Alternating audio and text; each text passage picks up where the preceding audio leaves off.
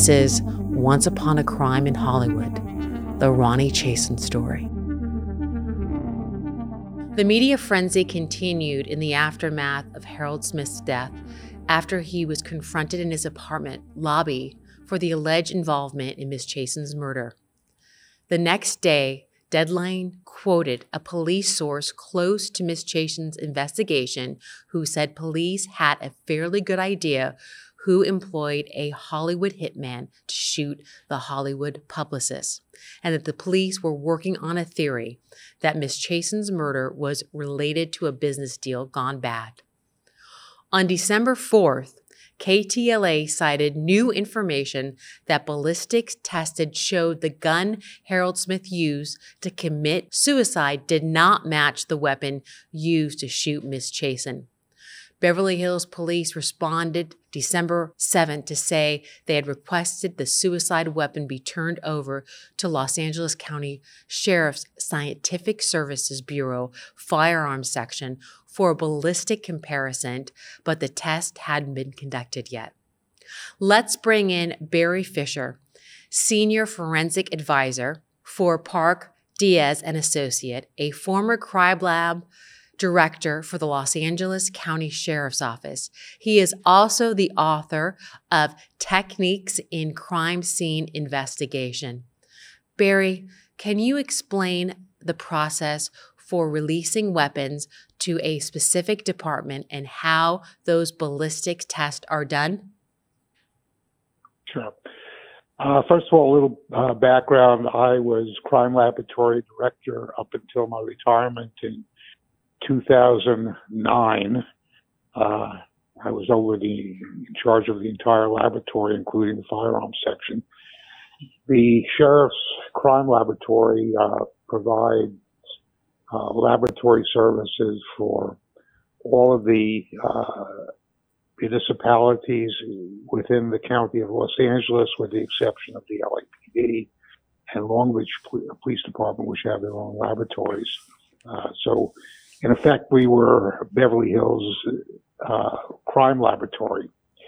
Um, the uh, in the case of a uh, murder investigation, the uh, detectives, this would be Beverly Hills PD detectives, would uh, uh, be running the case. Beverly Hills has a, a, crime scene unit that collects evidence and does some rudimentary uh, laboratory tests involving uh, fingerprints and uh, examining evidence to a minor degree, but for anything very specific, they would uh, send the evidence down to the laboratory. Uh, it could come to the laboratory by one of usually two procedures. One uh, a representative from the police department would uh, transport the evidence to the laboratory to book it in, or we, uh, or the laboratory offers offers a, a pickup and delivery service. It's kind of like our own postal service that we uh, visit each of the police departments and sheriff stations within Los Angeles County to collect uh, evidence.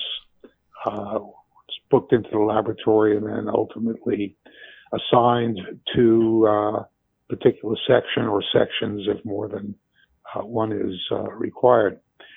The firearm section is one of these uh, of the sections in the laboratory, and it's made up of both uh, civilian and uh, police personnel who are all trained in the various aspects of firearms identification, including the operation of weapons, comparing bullets and shell cases uh, with uh, fired materials, determining whether or not a gun was working properly and, and, and the like. So in uh, in this particular case, I I'm, I'm, not sure how the evidence got to the laboratory, but I gather that it did. The laboratory would have examined uh, the uh, the evidence, and if it uh, uh, was suitable for comparison to a specific uh, gun, then they would do a comparative analysis. I understand in this case that all they had was the core of the bullet, uh, which they could opine came based on its weight could have come from a particular type of gun, but apparently there was not enough uh, data or information on the uh, submitted evidence to uh, come up with a conclusion that it specifically came from a uh, given firearm. How would the firearms section be able to determine if the gun Harold Smith used to commit suicide is the same one that shot Miss Chasen? Well, if if there was uh, sufficient information from either a cartridge case or the bullet itself, then they could make a comparison. Uh, revolvers and uh, uh semi-automatic uh, pistols, as well as uh, most rifles, have rifling down the barrel, and that rifling causes the bullet to kind of spin as it uh, comes through the barrel, barrel to stabilize the uh, bullet as it tra- as it uh, goes through uh, the air, uh, kind of like a football spinning through the air. When the bullet comes in contact with the internal surface of the barrel, markings on the surface area are transposed onto the bullet and those can be compared under a um, microscope with test fire bullets from a particular gun. So they would be comparing bullets, say, removed from a body, again against uh, test fire bullets from a gun. You can also do the same thing with shell casing. Uh, the firing pin leaves characteristic markings on the uh, uh head of the shell case, and uh, those things can be used to make a fairly conclusive determination that came from a, a particular weapon. Of course, if there's no or very limited uh, material to look at, then the firearms examiner is not going to be able to make uh, any sort of uh, specific statement about uh, the source of the of the bullet. The next day, Beverly Hills police released an update. This morning, the crime lab at the LASO firearms section notified us that they have a preliminary ballistics result. The weapon used by our person of interest, Harold Martin Smith, to commit suicide does preliminarily match the evidence from the Chasen homicide. This is a preliminary match. It should be noted at this time a complete analysis and review is expected within the next two weeks. So now police say the preliminary ballistic reports on the gun Harold Smith used to commit suicide match the gun used to kill Miss Chasen. Barry, can you explain what a preliminary ballistic report is?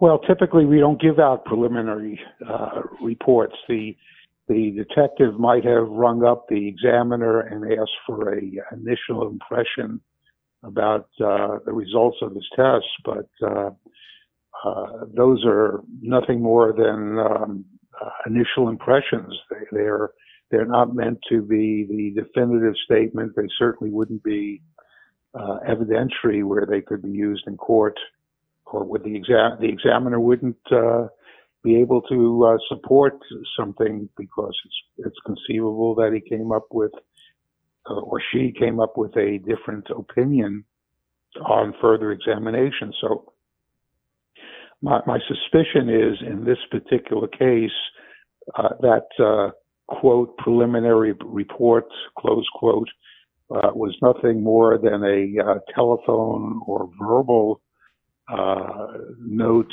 to the investigator uh, and it, I, based on what I, I understand from what I've heard, the conclusion of the uh, firearms uh, examination does not. It doesn't make any sense that uh, uh the the so-called interim report uh, would be uh, so strong. It, it, there's a disconnect there. How common is it for the crime lab to release preliminary details to a police department before a complete analysis is done? Well, uh, it's it's it's not common at all because you, you, can imagine the volume of evidence that's coming from the lab. Uh, it, it, you know, typically on a major uh, investigation where the uh, investigators, the detectives, and the, and the, department is getting a lot of heat from the media. Uh, I wouldn't be a bit surprised if the uh, if someone from the police department or the detective in charge of the case would ring up the laboratory and, and speak to the uh, examiner and say, can, "Can you tell me something? You know, I'm I'm getting I'm getting beleaguered by questions uh, from the media. Uh, can you can you give me something that I can I can tell them uh, about? Now, how accurately they conveyed that information, I, I couldn't even say, nor can I say exactly what the information that was transfer uh, that was given to the investigator was on this particular case. Uh, but uh, you know, t- typically a, a, a uh, preliminary uh, report, a which is going to almost be always verbal, doesn't count for very much. I've, I've seen a number of instances where um, that kind of uh, information turned around and bit us, uh, and so we just stopped doing that a number of years ago. This contradicted the original report by KTLA, which said the gun didn't match, which Beverly Hills Police Chief David Snowden also addressed. This is exactly what happens when our quasi experts that go on the radio and TV that don't know what the heck they're talking about draw conclusions uh, based upon erroneous information. That was wrong. That was a preliminary look and somebody making a guess that it might have been. So that did happen. Somebody did look at that. Somebody looked at it, but we don't we don't know we don't know anything further except that it was erroneous information. Let's bring in Myrl Stebens, licensed private investigator, former police investigator, instructor at California Police Science Institute, 45 years of homicide investigation. Myrl, you had the chance to visit both crime scenes and review some of the documents. What can you tell us about the ballistic evidence in this case? Yes. Um, one of the problems that I had when I came onto this is that when I received reports, they were extremely redacted, very, very heavily redacted. But one of the reports that I got was uh, a copy of the ballistic report from the uh, law enforcement that did the study on the uh, weapon that Harold Smith had in his possession. And one of the um, one of the paragraphs that was in there is that they they did do a test firing, but the most important line that caught my eye was that it was insufficient for an identification though it did, the bullet that they tested did have specific characteristics similar. But again, it just said that it was insignificant for an identification. And so that, that was one of my problems um, with uh, whether or not this weapon was actually involved in the Ronni Chasen homicide. The tipster told the Hollywood Reporter he saw a Beverly Hills detective place Smith's belonging from the box on his bed and said they were four empty shell casings. Why would Smith keep the shell casings? Can you explain the specifics of the casings for a suspected murder weapon? Well, I, I can't really address what Mr. Smith may or may not have done as far as his thinking process. Um, the weapon that was involved, or at least was identified, was a revolver, a wheel gun. And to get the casings out of the revolver, there is a cylinder that's opened up and then an ejection rod pushes down, extracting all the spent casings. Um, don't know whether it was a five cylinder, five round cylinder, or six round cylinder. Um, we were never ever, we meaning the, the team I was working with, were never ever allowed to by the Beverly Hills Police Department to review that that weapon. So to identify why he kept it or whether he did in fact uh, keep them, I, I couldn't answer that. What stood out to you most about some of the police department statements about Miss Chasen's investigation? Well, I I went to the scene where she was in, was shot, and at the uh, turn signal, one of the problems was the shot grouping that was on uh, Ronni's right side as she sat in the driver's side in relationship to the external passenger window, the frame. The or the idea was planted or given by the Beverly Hills Police Department that uh, Harold could have either walked up to the window or he was sitting there on a bicycle and shooting through the window. The problem I had with that was the linear path of the bullet as it in- initially hit the body and then traveled through the body was more on a 90 degree angle versus a um, a downward angle, more of a level angle, which would not be consistent. One, because Harold, if he was standing, he was six foot three. Uh, we also have to take into consideration his prior, if any, knowledge of weapons discharge for a recoil factor to come back on point. Once you fire the one shot, come back on point and fire the next one in pretty much the same shot grouping. I did not find that that could possibly have been uh, relevant to what Harold Smith standing there shooting through the window. The other thing was that if this was an external shot from the uh, outside of the vehicle, uh, in, the, in particular that close range to the frame of the window. That stippling could have been found on the external window, the door side, external door, and then within the uh, confines of the uh, car itself, from the passenger seat to the headrest and, and the driver's seat.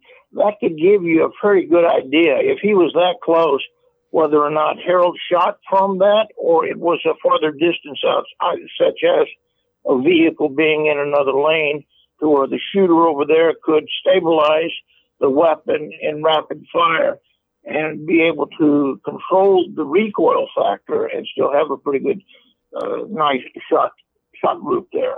So that was that was some of the problems, especially when I looked at the autopsy diagrams. We were not given the photographs we were very limited in what Beverly Hills Police Department turned over to us. I did get to look at the diagrams that the coroner made um, of the autopsy and where the shot um, impact sites were. And these were more of a linear passage and pretty straight line. So the shot grouping on the right shoulder area of her body was pretty was was in a I'd say an eight uh, eight uh, inch diameter, which is a pretty good shot group, and it was a straight linear path, not a downward angle path.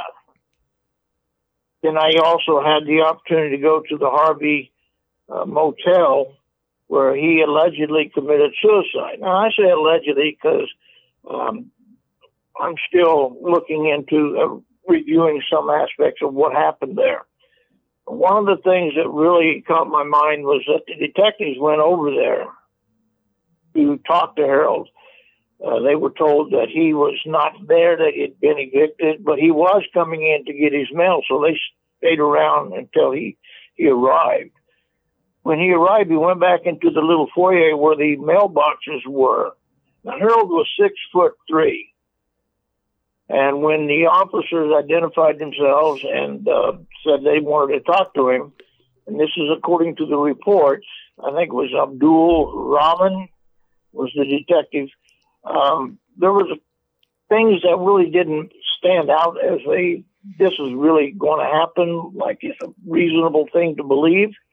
One of those was that when Harold faced them, they recognized that he had a revolver or firearm in his waistband and reached for it.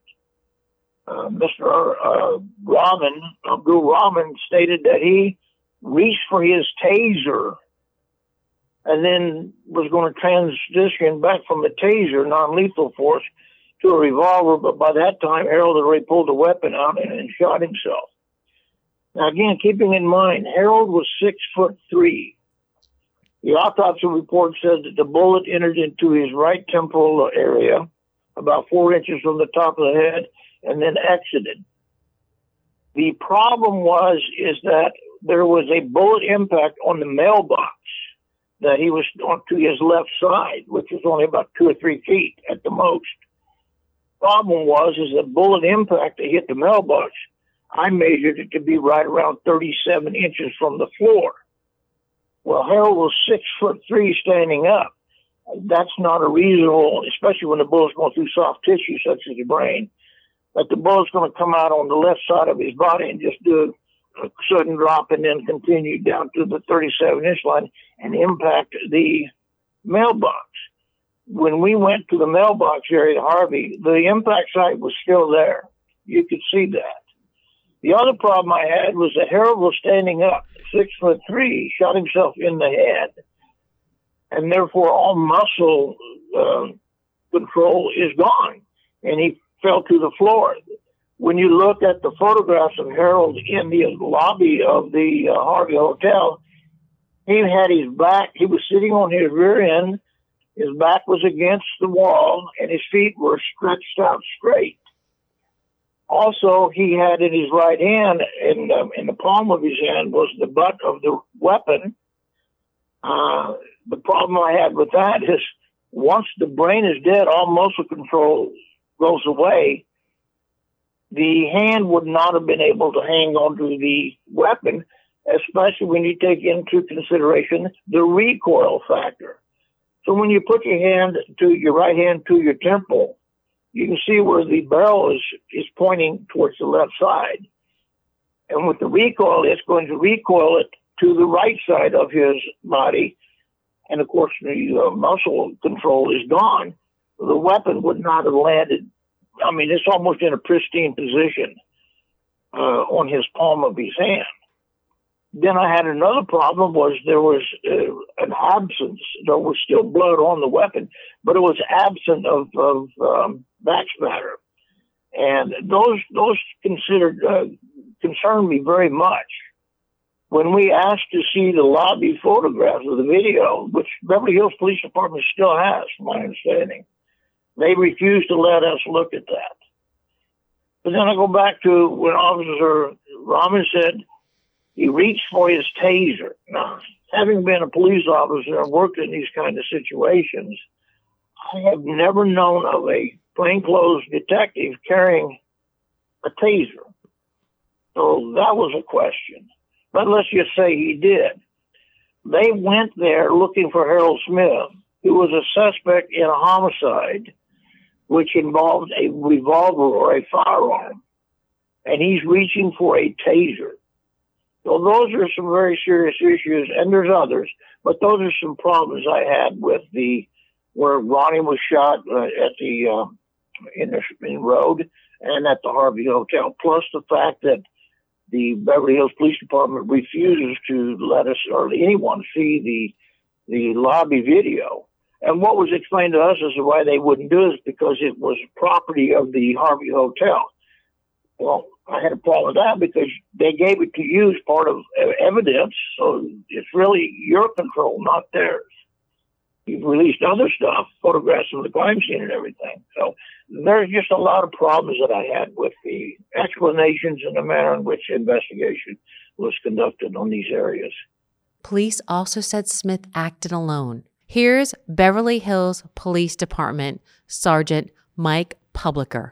The detectives were able to do numerous interviews, and through the uh, information obtained in the interviews, it appears that he did act alone. The, there was a question posed earlier of whether uh, Mr. Smith knew Mrs. Chasen. It does not appear at this time that there's any connection between the two. So a, bicycle, a bicycle could have been the vehicle used to make the hit. We believe that his mode of transportation was by bicycle. This this was a random act of violence with Mr. Smith's background. Uh, we believe it was most likely uh, a robbery gone bad. Publicker also said through the interviews and the information we received, it leaves us to believe that Smith was at a desperate point in his life and was reaching out and doing desperate measures. Let's welcome back Joshua Ritter, criminal defense attorney, former deputy district attorney for LA County and host of his own podcast. I hope you check it out True Crime Daily Sidebar Podcast. His website is joshuaritter.com. Joshua, how could Beverly Hills make that determination? Well, they, they can't really. I mean, that's that's a determination that even, I mean, even if, um, you know, supposing they got this all right, and even if that weapon is the same weapon that was re, uh, the weapon that was recovered off of Smith is the same weapon that was used in the murder. How does that determine that somebody acted alone? Um, that that's that's a leap, I think, too far. And I and it, and it's interesting that they make that statement because it doesn't doesn't mean that they're wrong in saying that Smith was involved. I don't I don't understand why they felt that those were somehow mutually exclusive. That Smith had to be part of the the the shooting, but he also had to be the only one who's a part of the shooting. And it again, it it just kind of demonstrates that Beverly Hills PD was insistent on being absolute with a lot of the statements that they made. You know, concerning the ballistics evidence, they were absolute that this was the same firearm. When we find out later that no, in fact, it perhaps was consistent with that firearm, but doesn't necessarily mean it was the exact same firearm or saying that he absolutely acted alone. Again, does not preclude him being involved to say that somebody else may have been uh, um, involved in the murder as well. Now, may somebody may not have been, but to make that kind of statement with no evidence to really back it up is where you begin to step into problems, especially when you're dealing with a high media uh, interest case. How much of a role do you think Smith's criminal history played in this investigation? I think it played a huge role because it showed that he matched the profile of the person that they were looking for. They believed that they were looking for someone who was involved in a robbery gone bad. And some of the evidence at the scene pointed to that.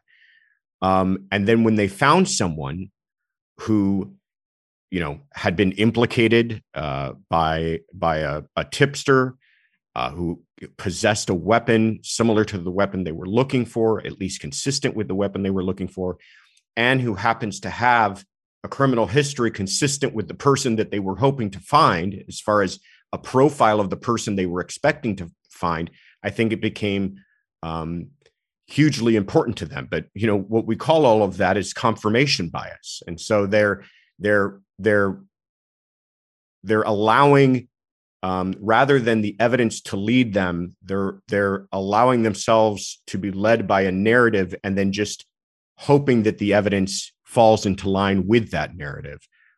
Now, again, I'm not saying that that means that they got the wrong person, but it certainly is not the way that you would hope and expect these types of investigations would play out.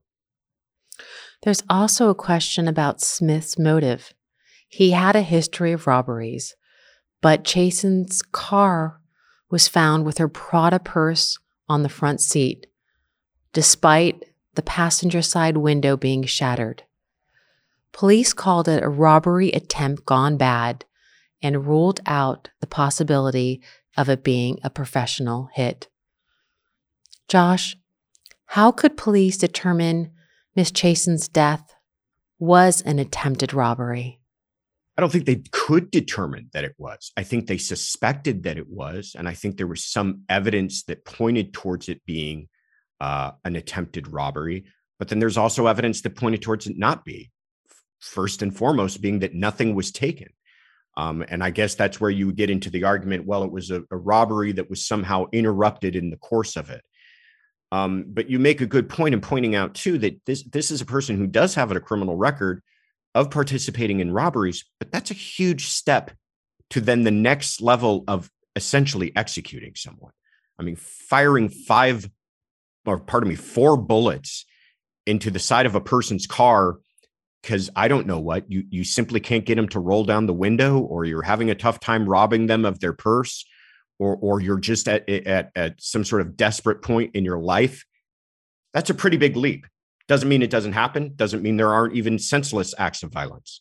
Um, but it it it does again call into question does this person seem like the type of person who would commit this, or could the evidence point towards other possible suspects or or motives for her murder? How much do you think witness statements from residents of the Harvey apartment played a part in this case? I think again they were huge because um, again they fit into what they were looking for. That you know they were able to describe. Certainly, the tipster was able to s- describe how he arrived home later that same night, uh, asking if the police were around. That's impactful evidence. That's huge evidence. That's that's something you definitely want the police to pay attention to. Um, and then just you know kind of descriptions from other neighbors as to his behavior and how he was down and out and how he was you know kind of reaching a desperate point in his life um, and everything else yes you you want them to collect all of that evidence but you don't want that evidence to simply serve as a means to confirm what they already believe to be the case if it doesn't confirm that they need to follow that but if but if it does then it's important evidence that they should keep um, they they should take reports on it, which they did Six weeks later, Beverly Hills police told the Hollywood Reporter they considered the case solved pending the final ballistic report. But friends and those close to Miss Chasen, some weren't so convinced. Media speculation continued with theories of other possible explanations. On the next episode of the six part series, we'll discuss some of those theories the battle with the Beverly Hills Police Department for the release of the case documents, and what insight might be gained from Miss Chasen's will.